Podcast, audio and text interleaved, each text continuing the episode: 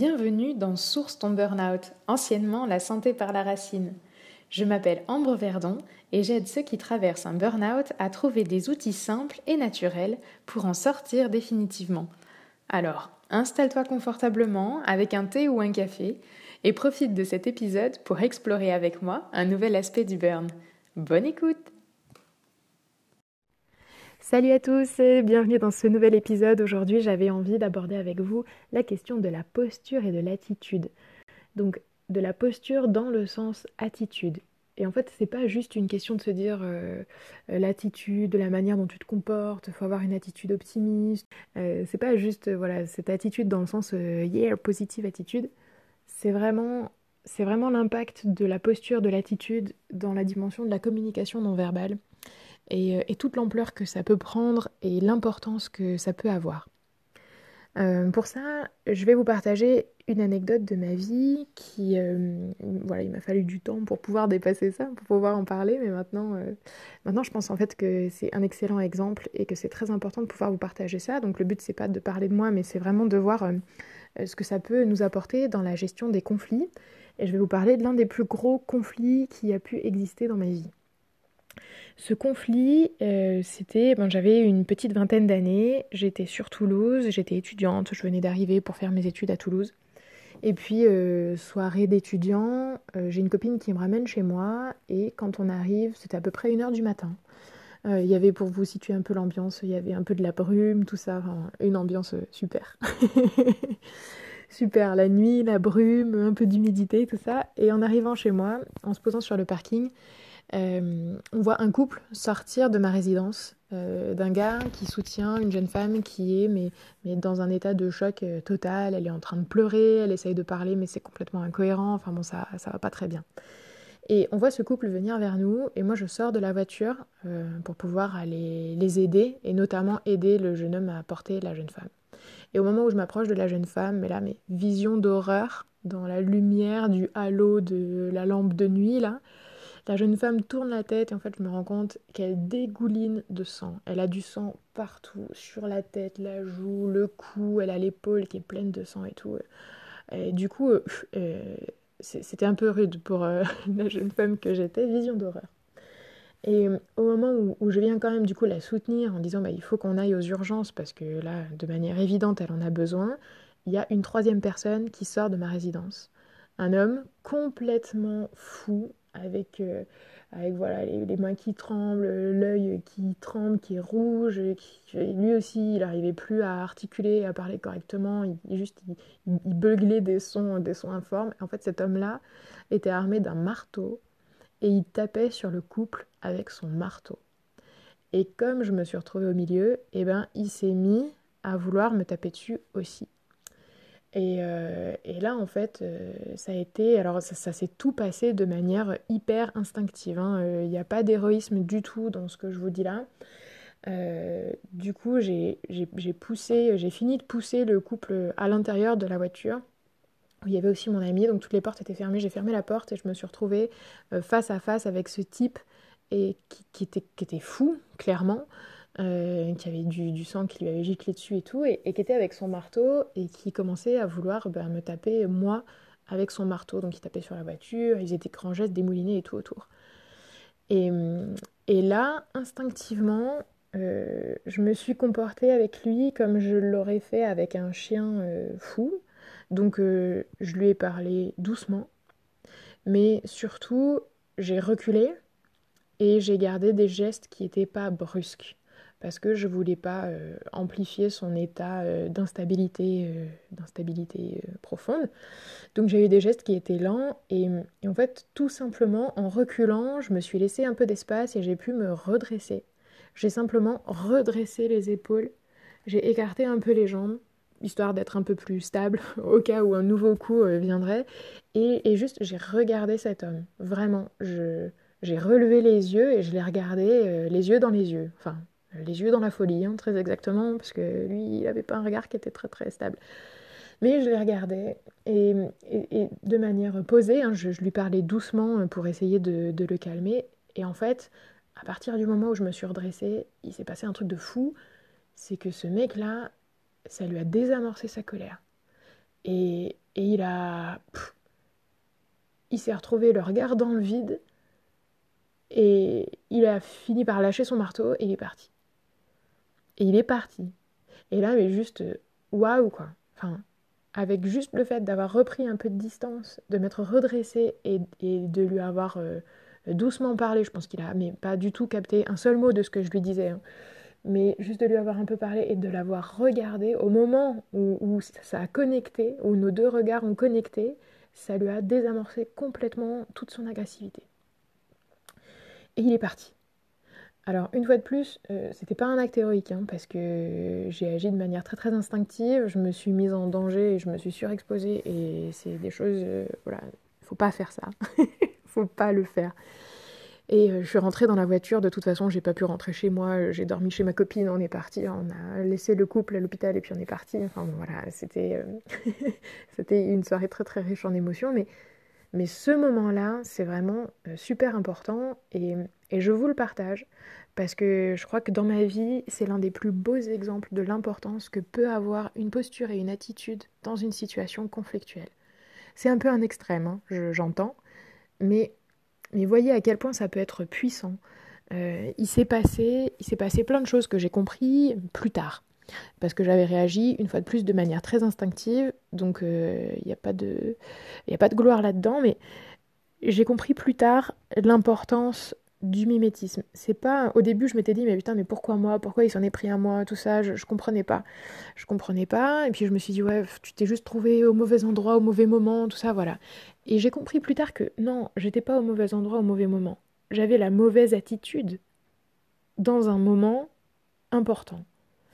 En fait quand j'ai récupéré euh, la jeune femme que je suis allée soutenir la jeune femme je me suis, j'ai par mimétisme naturel et spontané, je me suis mise dans la même posture que la jeune femme. C'est-à-dire que j'ai mes épaules qui se sont montées, j'ai mon dos qui s'est courbé. En plus, j'avais son poids sur moi, donc, euh, donc voilà, j'avais la tête rentrée.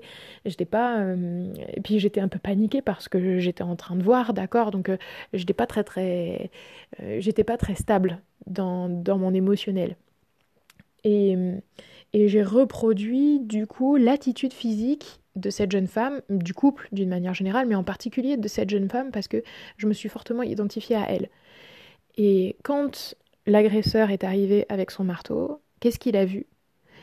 Il a vu que j'avais l'attitude, la même attitude que la jeune femme qui l'avait agressée. Donc inconsciemment, ça lui donnait l'autorisation d'avoir le même comportement avec moi, d'avoir la même attitude avec moi ça lui donnait l'autorisation, il était face à une victime, une autre victime, donc ça lui donnait l'autorisation de pouvoir appliquer sa méthode de la même manière.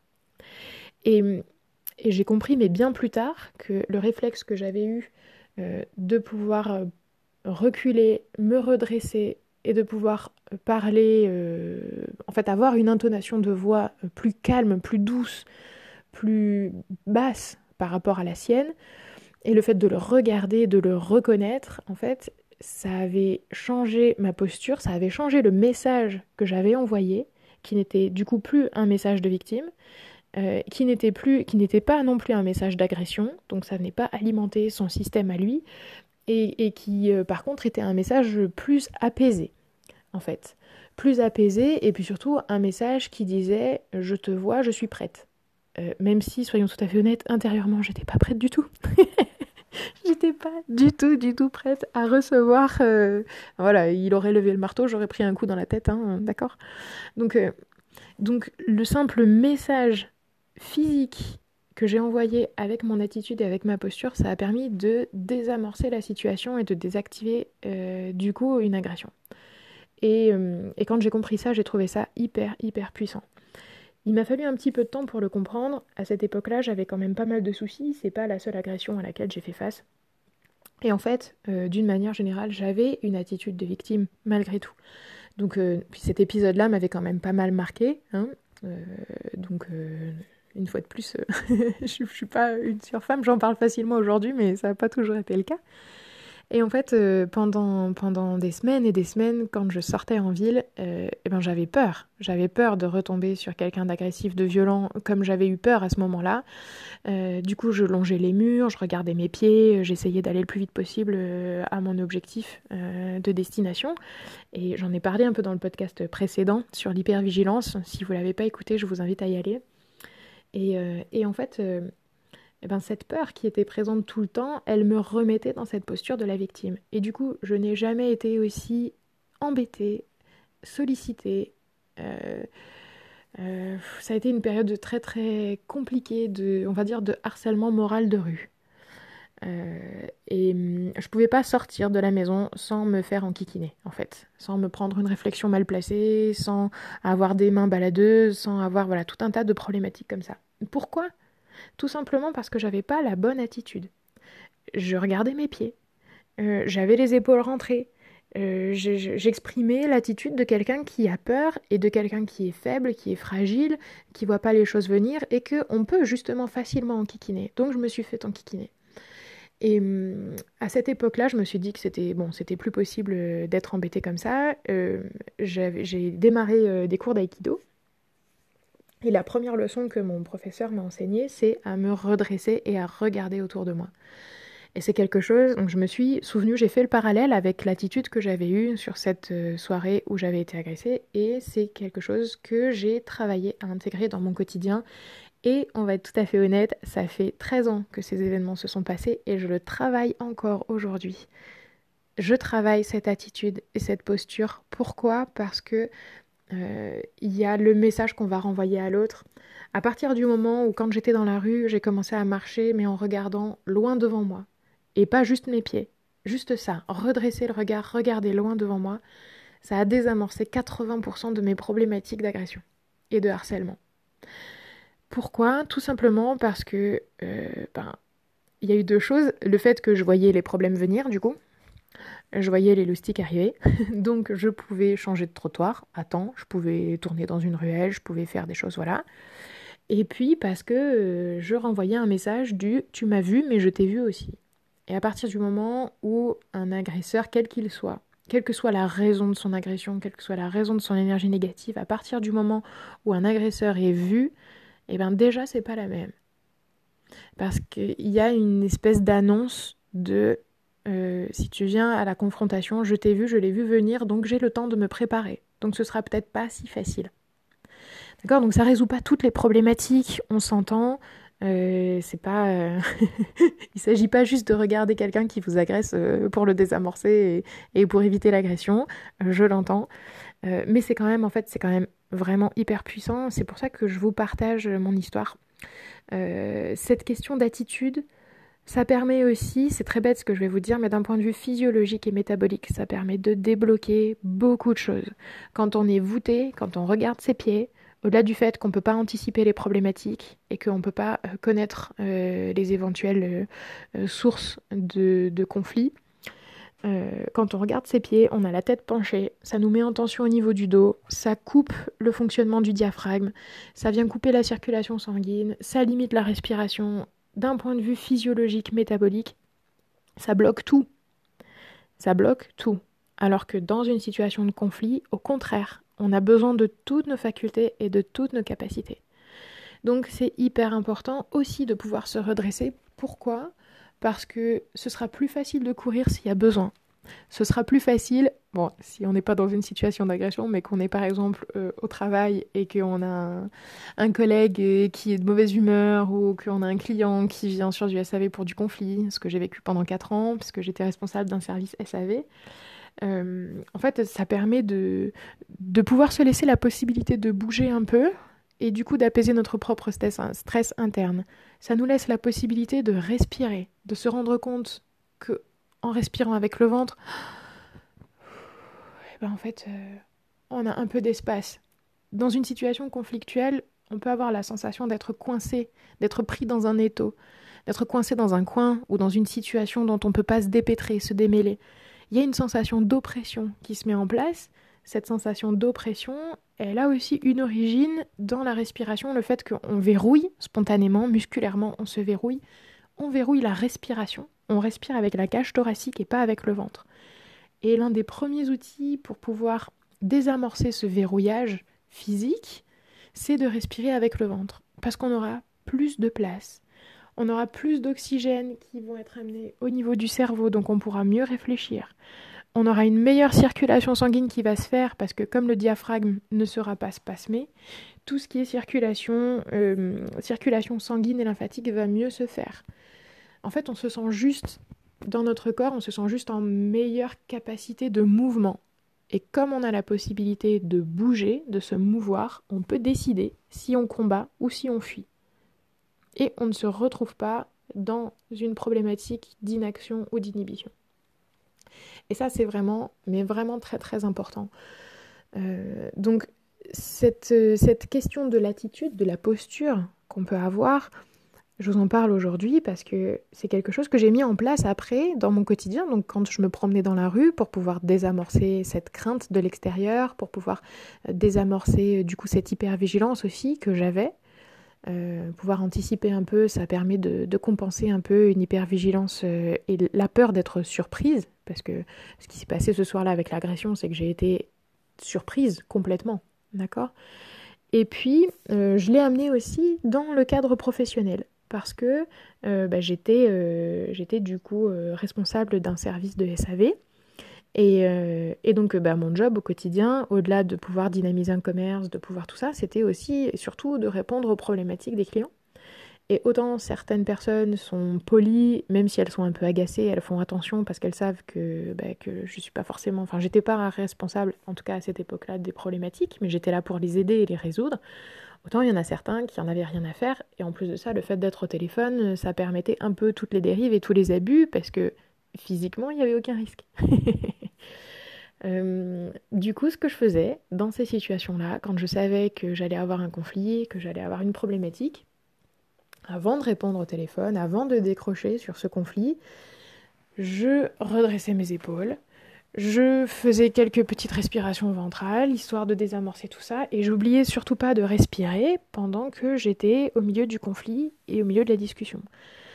Même si j'avais pas la personne en face de moi, j'essayais de regarder loin devant moi. Donc moi j'avais une porte qui ouvrait sur un couloir et sur le reste de l'étage, donc je regardais le plus loin possible dans l'étage. Si besoin, je me levais de ma chaise pour pouvoir marcher, pour me laisser cette possibilité du mouvement dans mon conflit. Et, euh, et, vraiment, euh, si c'était euh, si trop trop conflictuel à ce moment-là, j'abordais dans ma communication ben, la même intonation de voix que celle que j'avais eue avec cet agresseur.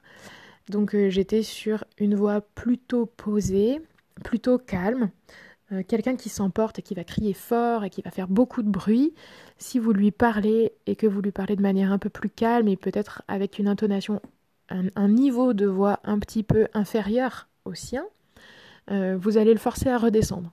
Parce que malgré tout, il va quand même vouloir vous écouter, surtout si l'échange se fait par téléphone ou de manière purement orale. La personne, elle va quand même vouloir vous écouter, parce qu'elle, elle est en situation de stress aussi. Hein. Quelqu'un qui monte en colère très très fort et qui sort de ses gonds, c'est quelqu'un qui, qui, est dans une situation très inconfortable pour lui. Donc il a quelque chose à dire, mais, mais du coup, il, il cherche quand même malgré tout une solution. Et si vous parlez sur un ton qui est plus bas que le sien, il va être obligé de redescendre, ne serait-ce que pour écouter ce que vous êtes en train de lui dire. Ne serait-ce que pour identifier si vous êtes en train de l'agresser ou si vous êtes en train de lui apporter une solution. D'accord? Il va peut-être pas forcément percevoir le contenu de ce que vous dites, mais il va percevoir l'attitude, il va percevoir la partie de la communication non verbale. D'accord? Donc super important, c'est des conseils que je vous donne pour, euh, la résolution, la gestion des conflits. Euh, je vous souhaite de ne pas avoir à vous retrouver dans des situations d'agression euh, qui, sont, très très dangereuses comme celles que j'ai pu croiser moi pour comprendre ces principes-là. Essayez vraiment de les mettre en place dans votre quotidien, vous verrez, ça change, beaucoup de choses. tout ce qui va être ces principes de communication par le biais de l'attitude, et par le biais de la posture, donc ce qu'on appelle la communication non verbale, euh, ça fonctionne sur le principe de neurones miroirs.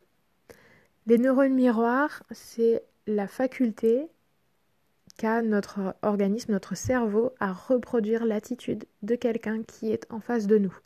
C'est un processus d'apprentissage qui est hyper ancré et hyper, hyper puissant. Très, très, très puissant.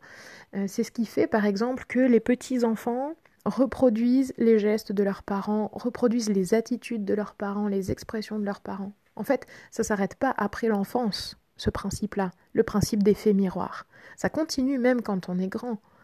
Euh, et c'est ce qui est à la base de l'empathie. Euh, c'est cette, voilà, cette capacité à reproduire une attitude ou à reproduire un comportement d'une personne qui est en face de nous.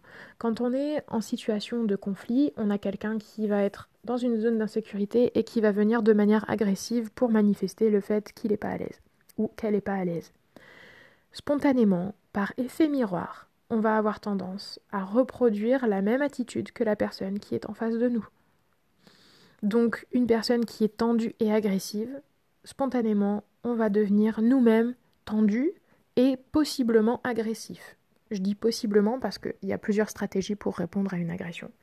Et elles ne sont pas forcément toutes conscientes. Mais dans tous les cas, notre réflexe, ça va être de se tendre. Et on va être tout à fait honnête, mais quelqu'un qui est exposé régulièrement à une situation conflictuelle, donc mettons, vous avez un collègue qui est euh, tout le temps agressif, et eh bien petit à petit, à force, vous allez vous-même devenir agressif. Vous allez vous-même euh, devenir impatiente euh, ou impatient, devenir tendu, avoir des réactions ou des mots brusques ou des choses, voilà.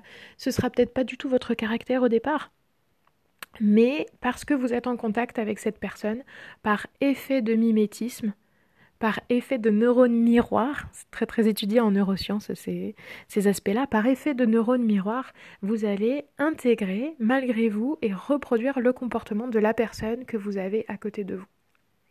Alors, du coup, euh, il y a une mauvaise nouvelle, une bonne nouvelle par rapport à ça. La mauvaise nouvelle, c'est quand on se laisse complètement déborder par cet effet-là, qu'on n'en a pas conscience et qu'on se laisse polluer par ces comportements, que, que du coup euh, euh, on se retrouve face à quelqu'un qui est en colère tout le temps, ça nous met en colère aussi, ou on se retrouve face à quelqu'un qui est triste tout le temps, ça nous rend triste aussi, d'accord? Donc on peut euh, se laisser totalement envahir par cet effet miroir d'émotions négatives. Hein.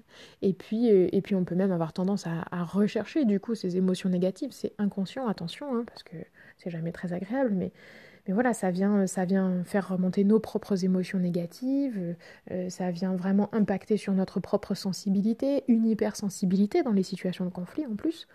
Donc on peut vraiment subir cet effet miroir, on peut vraiment subir le fait de recevoir de plein fouet l'émotion, l'énergie de quelqu'un, euh, parce que elle le communique dans son attitude physique et que notre corps, par effet de mimétisme, par effet miroir, va reproduire cette attitude physique, ce qui va indirectement nous faire ressentir l'émotion.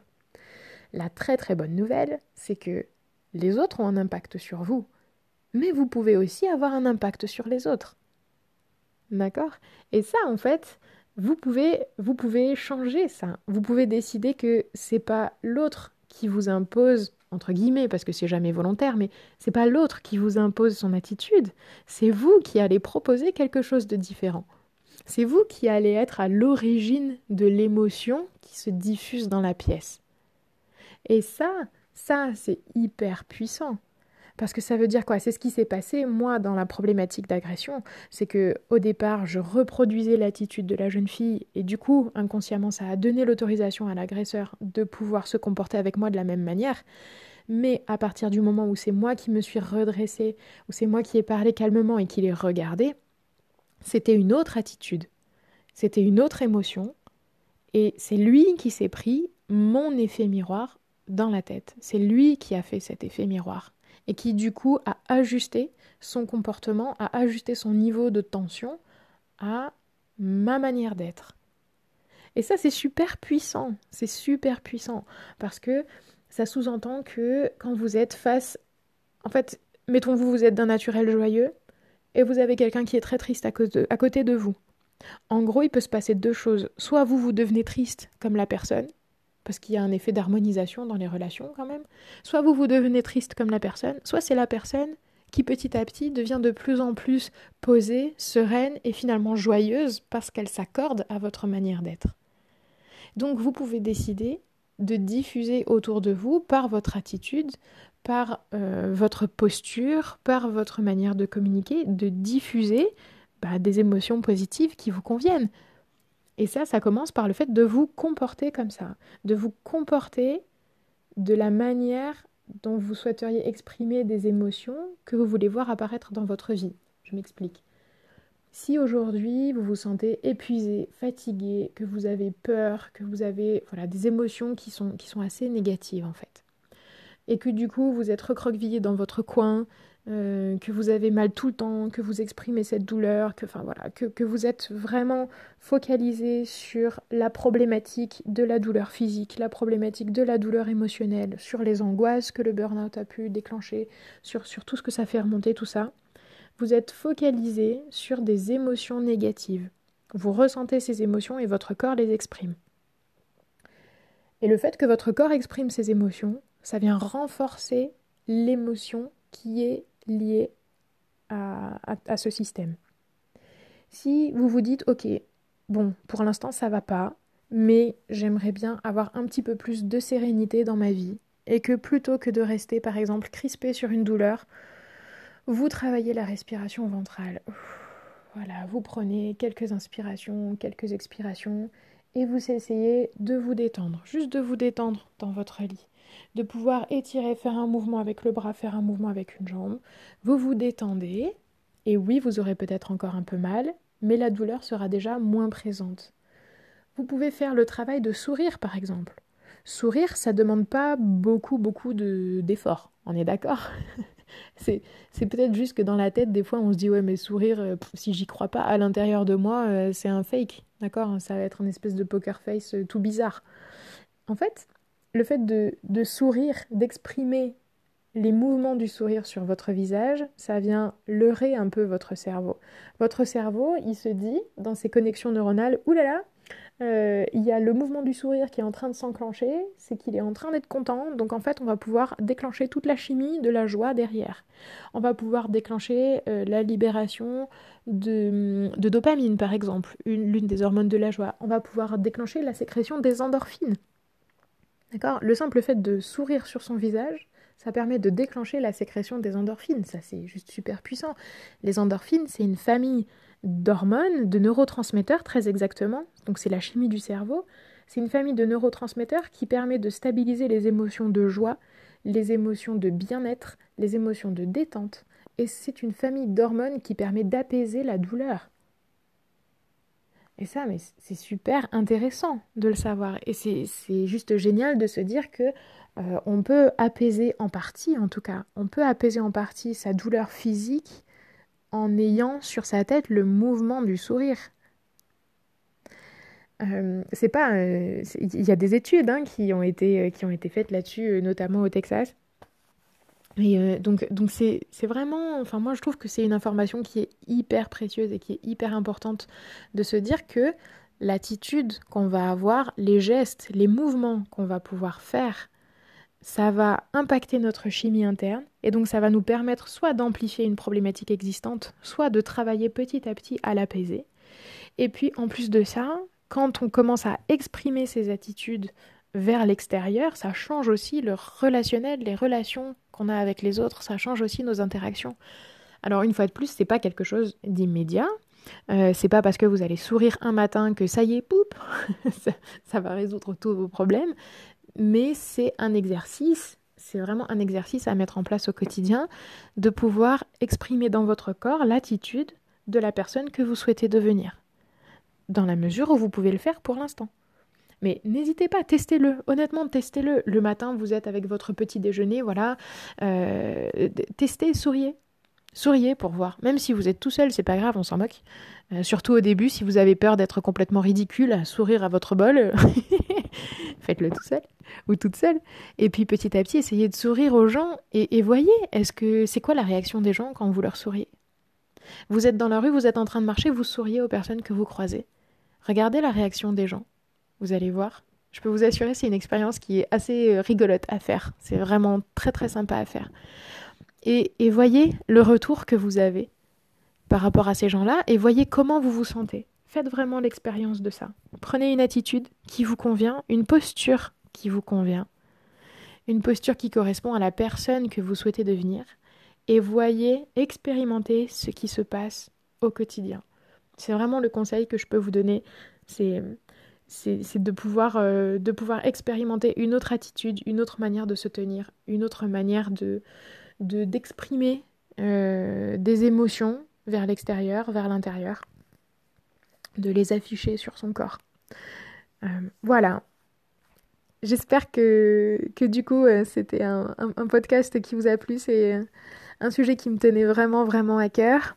je sais que c'est pas facile, c'est pas une fois de plus c'est pas une solution miracle. C'est vraiment du quotidien, des petits pas à faire tous les jours, mais c'est quelque chose qui est important à comprendre.